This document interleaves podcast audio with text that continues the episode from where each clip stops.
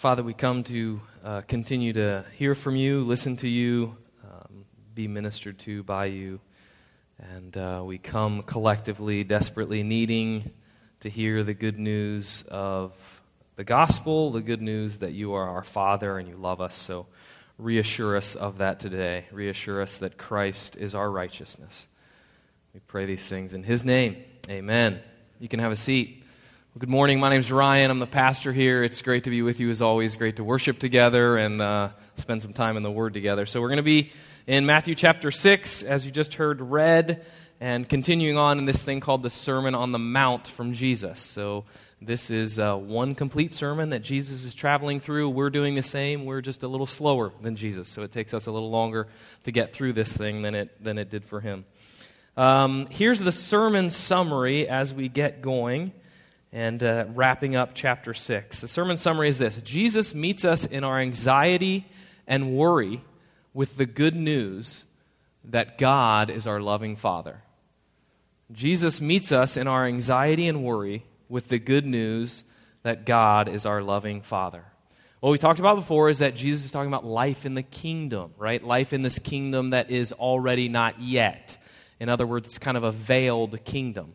It's not completely invisible, but it is veiled, right? And you can't see all of it. This, king, this the kingdom of this world, you can see it all, right? It's all about power and stuff and righteousness here and all that stuff. And Jesus is saying, but the kingdom that I'm talking about, the kingdom that you actually exist in, is otherworldly, we talked about last week, or kind of veiled and you don't see it all. So live for that kingdom. Same thing he's going to say here.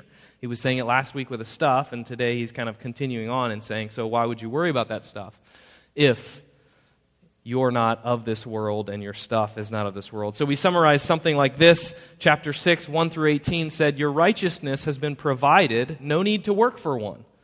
And then the next section was, Your treasure is secure, no need to build one here. And today, your provision is secure, no need to worry. So let's look at the text. If you go to the very first word of chapter 6, that's the big number there on the page. And little number 25 is where we are. And the first word is therefore. And uh, the saying goes figure out what the therefore is there for. You know, if you use the word therefore, you're continuing your thought. So, what did he say before would be a helpful thing to know before we try to trek through what he's about to say.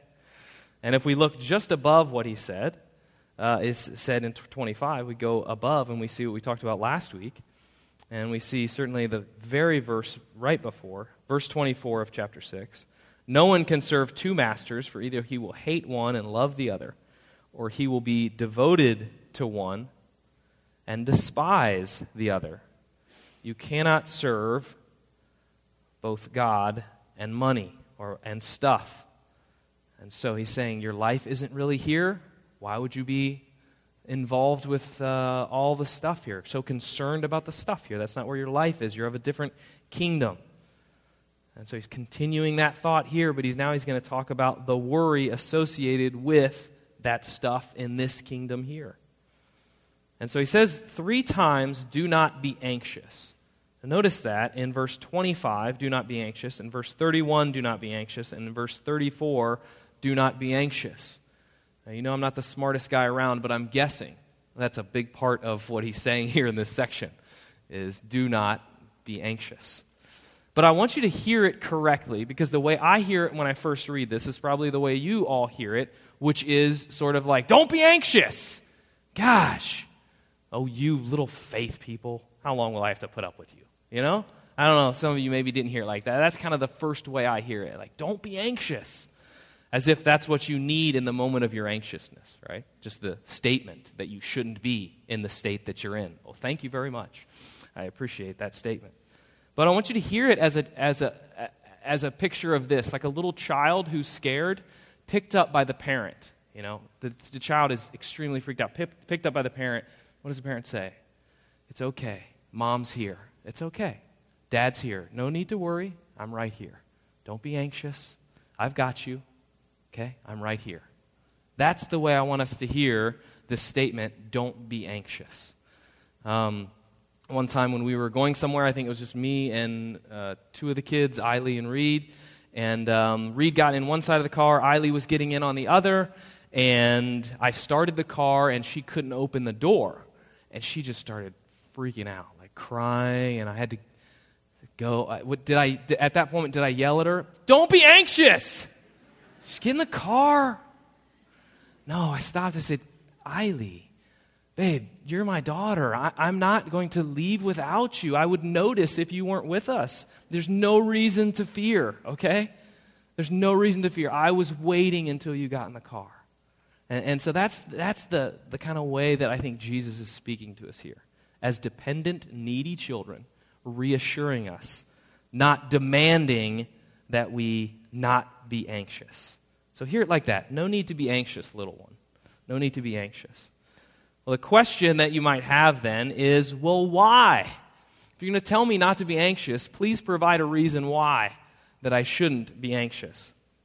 And Jesus doesn't just say, hey, don't be anxious, but he's so kind to, to give illustrations of why and to point us to why we don't need to be anxious. And he gives these illustrations, examples, symbols, and we see again that the symbolism is a big deal with God. You know, these kind of symbols that, that point us to the way he interacts with us. We have two big ones called sacraments of baptism and the Lord's Supper, communion, that we practice. And those are symbols that carry so much more in them than what you see with your eyes. It's just bread, it's just juice, but it carries so much for us. That's my life right there. That's the reason I'm okay in life, right there. That simple bread, that simple juice. I'm washed clean of my sins. It's just regular water poured over a child's head that doesn't even know it's happening. You know? What's the big deal? Oh, that means redemption. That means clean, cleanliness. That means righteousness for me, the righteousness of Christ, clean from my sins. I think of Psalm chapter 1. It says, it talks about a man uh, or a woman who's planted, who's, who's like a tree planted by streams of water. Well, now I can go to my neighborhood right over here, and there's not a stream of water, but there is a man made pond. We'll take it. And there's a tree next to it. And I can think when I drive past every day, look at that. God, I hope, I, make me like that. Make me like a tree that's planted by streams of water, constantly nourished by your goodness and care.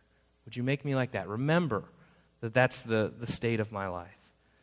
When I go on vacation and I sit at the beach, which is where I belong, ah, I'm going there now, and the tide rolls in, and I can remember an old hymn talking about the tide, the even tide God's grace like an even tide.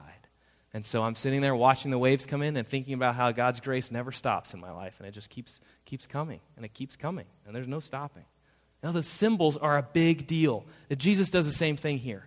He's going to give us a couple things to look at and, and know that there's more in there than just what we see. He talks about birds in chapter 26 and lilies in, cha- in I mean in verse 26 and lilies in verse 28. Two examples that he gives. And he says, Consider the lilies. Look at the birds. Consider the lilies.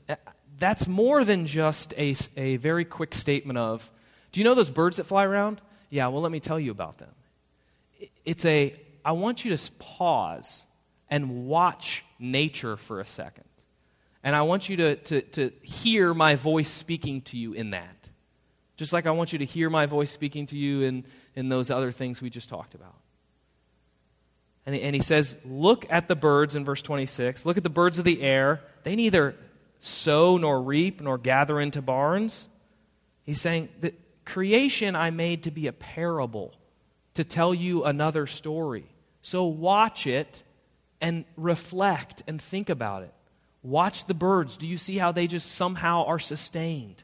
Do you see how they don't have a barn where they gather stuff up? Or, let's put it in terms we can understand. Do you see how there's no Target down the street for them?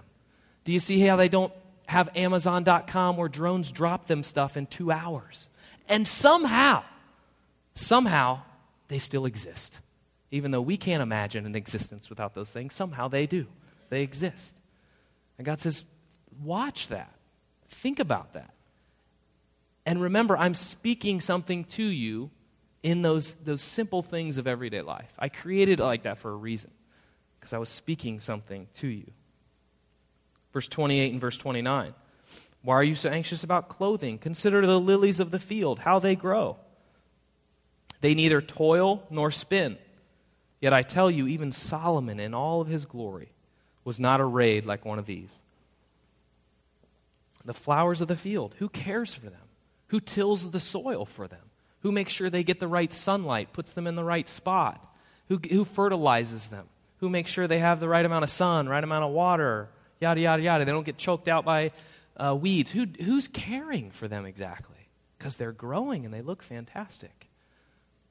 God says, I'm, I'm telling you something about my care for you in that, in the, in the birds and in the lilies. Creation is a parable that is speaking to us. It's important for us to, to look at those things and hear and see that deeper meaning of what Jesus has said. Think about them, reflect on them, consider them. Let, let those things be your teacher. A friend of mine um, kind of shocked me one time, but he said, In the morning when I wake up, I go outside and I read, my, I read the first Bible God wrote, nature, and I see what God has to say to me there. And at first I thought, what a heretic, you know? And then I hear these things from Jesus, and I think, yeah, that makes sense. That he would go out, sit on his back porch, and just watch.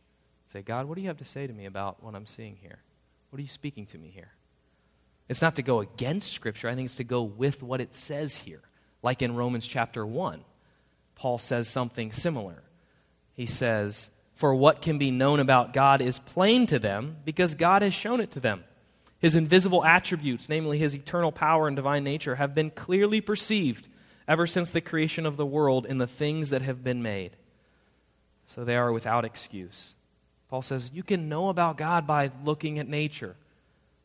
He, he's telling you, he's speaking to you there in those things. He's telling you about himself. I remember when I was uh, working for this nonprofit and then got fired. And when you get fired from like a Christian nonprofit, you know you're like at the bottom of the barrel, you know?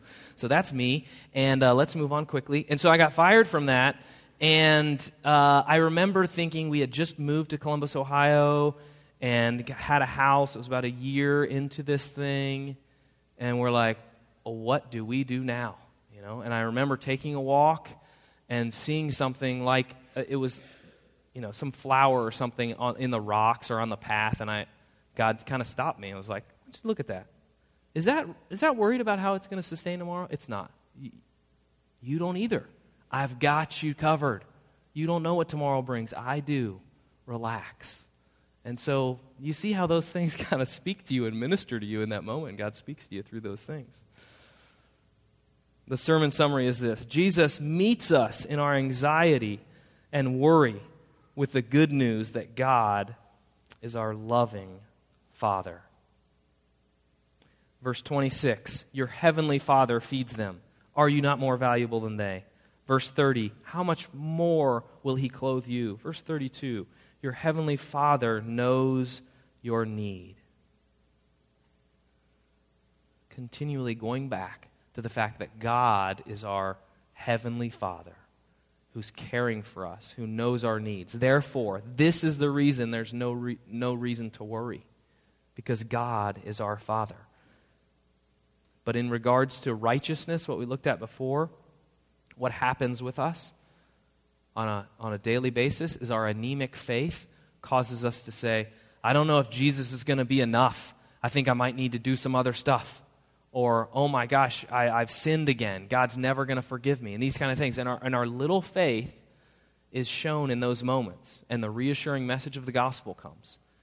My righteousness is enough. You're forgiven you're loved. Same thing here we uh, things of life we get all messed up we think we're in charge of everything we got to worry about the simple things of life because we don't have anybody else looking over us and caring for us it's all about what we can do and god it's our anemic faith and god comes through with this as well hey listen why don't you look outside for a minute? Tell me something about the birds. Tell me something about the flowers. Rest, children. I love you. I'm caring for you. I've got these things wrapped up. You do not need to worry about those things. I'm going to care for those things. Jesus meets us in our anxiety and worry with the good news that God is the Father, our loving Father. when you're a part of God's kingdom, the good news is that you don't have to spend your life worrying about your life. You know? You don't have to spend your life consumed with your life. That's one of the beautiful things that He's freed us from. And so he, he goes into then the positive command in verse 25. I'm sorry, in verse 33. But I want you to see this uh, maybe a little more simple. If you remove all of the supporting verses and just go with the two statements, you'll see it maybe a little more clearly. But therefore I tell you, do not be anxious in verse 25. And then he's going to support that with why you shouldn't be anxious, right? And then he's going to move on to his next point in verse 33. Um, seek first the kingdom of God. So if you wanted to kind of remove the, the, the support and just put it together, it would look something like that. Do not be anxious, seek the kingdom. There's the simple sentence for us to think about. So, this is the positive command. What can we do if our lives aren't consumed with our lives? Seek the kingdom. Now we're free to concern ourselves, not with those everyday needs and things, but we're free to be able to concern ourselves with the kingdom and with the righteousness of God. We can do things like serve one another without concern. We can serve people without concern for repayment.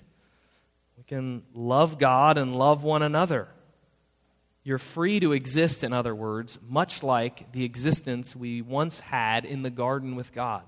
Do you remember that in the very beginning of this story? In the very beginning of history. We're free to exist like that.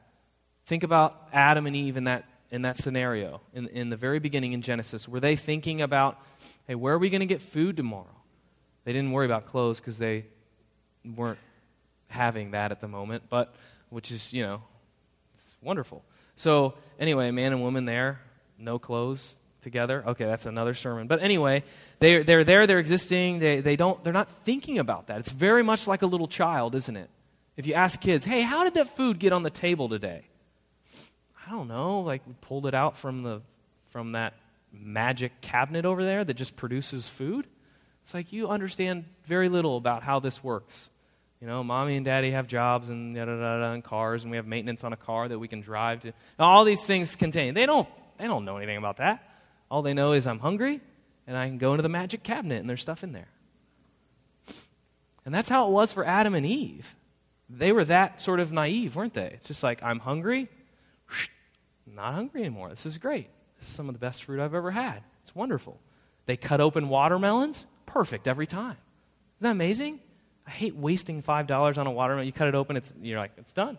I don't know what to do with it now. Just smash it or something.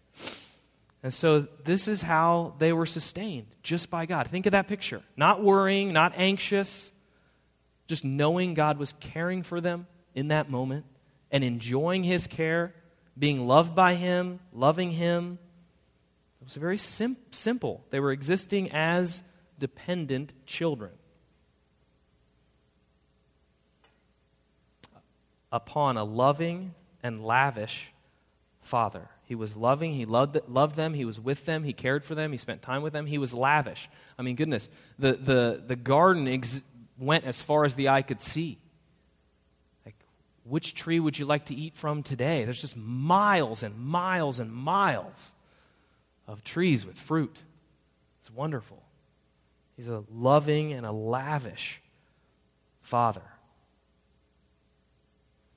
Look at this picture then of the second Adam, because all of that, as beautiful as it was, got messed up. Lack of faith enters. God is not for you, God is actually against you. He wants to hold you back. And in Genesis chapter 3, you read the serpent saying, I think it's just because God wants you to be like him. That's why he said not to eat from this tree. Because um, then you'll know good and evil, which is kind of partly true. But they bite, pun intended, on that, and sin enters the world. And so they're cast out of Eden, and they don't know God in that way anymore. Enter the second picture Jesus, the second Adam. He is also met with temptation. The picture looks so sim- similar. You're like, I've heard this story before. But the thing is, his stomach wasn't full with food from the perfect garden. He had been fasting for 40 days when he's met with his temptation. He's depleted, his mind is weak, and the tempter comes to him in that moment and says, Hey, listen to me instead of God, and you can have this kingdom. But Jesus, praise God, is faithful. Where Adam failed, Jesus succeeds. He is the new Adam, the head of a new race, the church. And now people can once again have this garden like experience because of what Jesus has done for us. And it's already not yet. So we can have a piece of it here. And that's what Jesus is saying. The garden like experience of dependent children depending on God for all their needs, part of that can exist now. So live like that now. And you'll, you'll, you'll get to enjoy the full fruit of it in the future. The full expression of it is coming. Now, final two things from these verses. Verse 34 Therefore, do not be anxious about tomorrow, for tomorrow will be anxious for itself. Sufficient for the day is its own trouble. Lest we not think that becoming a Christian sort of removes you from all hardship, anxiety, you know, all cares of the world. That's not what Jesus is saying. He didn't say, hey, don't worry about the cares of this world um, because you shouldn't, you shouldn't care about things of this world because I'm going to remove all hardship and there's going to be no pain. That's not what he said. And in this last verse, it's extremely clear. Do not be anxious about tomorrow because there won't be any worries tomorrow. No. Tomorrow will be anxious for itself. Uh, there'll be more worries tomorrow. I don't worry about those today. Those can consume you tomorrow, you know? Those can, those can be something for tomorrow. Sufficient for the day is its own trouble. So we're not denying that there's heartache and pain. We're not living in some fairy tale. Jesus isn't, isn't telling us to do that. We're living in the reality of that when you become a Christian, it's actually when the struggle begins. Because now we have to say, hold on a minute. God, you're my provider. You love me. You care for me. But look at my life right now. I'm struggling. I'm in a, I think I'm in a bad spot. I, I don't know if I'm going to make it. And the struggle begins at that point. It doesn't remove you from it. Now, why does God work like this? I think it's because the way faith grows, and the only way faith grows, is in the seedbed of dependence. And so when he's calling us to exist as dependent children, he's saying, Learn faith. Learn trust in me. Learn the fact that I am a loving father. How are you going to learn that? You've read it a million times, and yet we still don't get it. How are we going to learn it? Going through these experiences where we must depend fully upon him. And so when he says in verse 30, Oh, you of little faith, again, don't hear that like, Oh, you of little faith. I hear it as, Oh, you of little faith. I know you have little faith. I know you're struggling. I'm the good father. I'm going to come to you in that moment. I'm going to minister to you. I'm going to care for you. I'm going to bless you. And so, what we often think are God's curses or God's forgetting us, maybe God's blessing us, where He's, he's really allowing us to exist as dependent children, where we can really see how dependent upon Him we are, and where He's going to come through and show us what a loving and gracious Father He is. That's good news for us who wander about thinking we have no Father watching over us and providing for us. Let's pray together.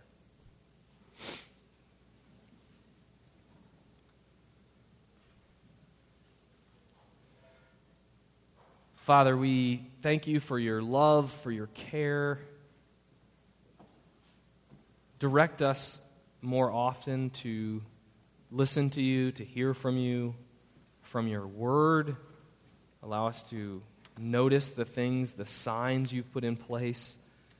You told us about lilies and birds that tell us about what a loving and caring Father you are. Allow us to notice those things, reflect on those things, and may those maybe silly symbols give us a deeper appreciation and love for your provision for us.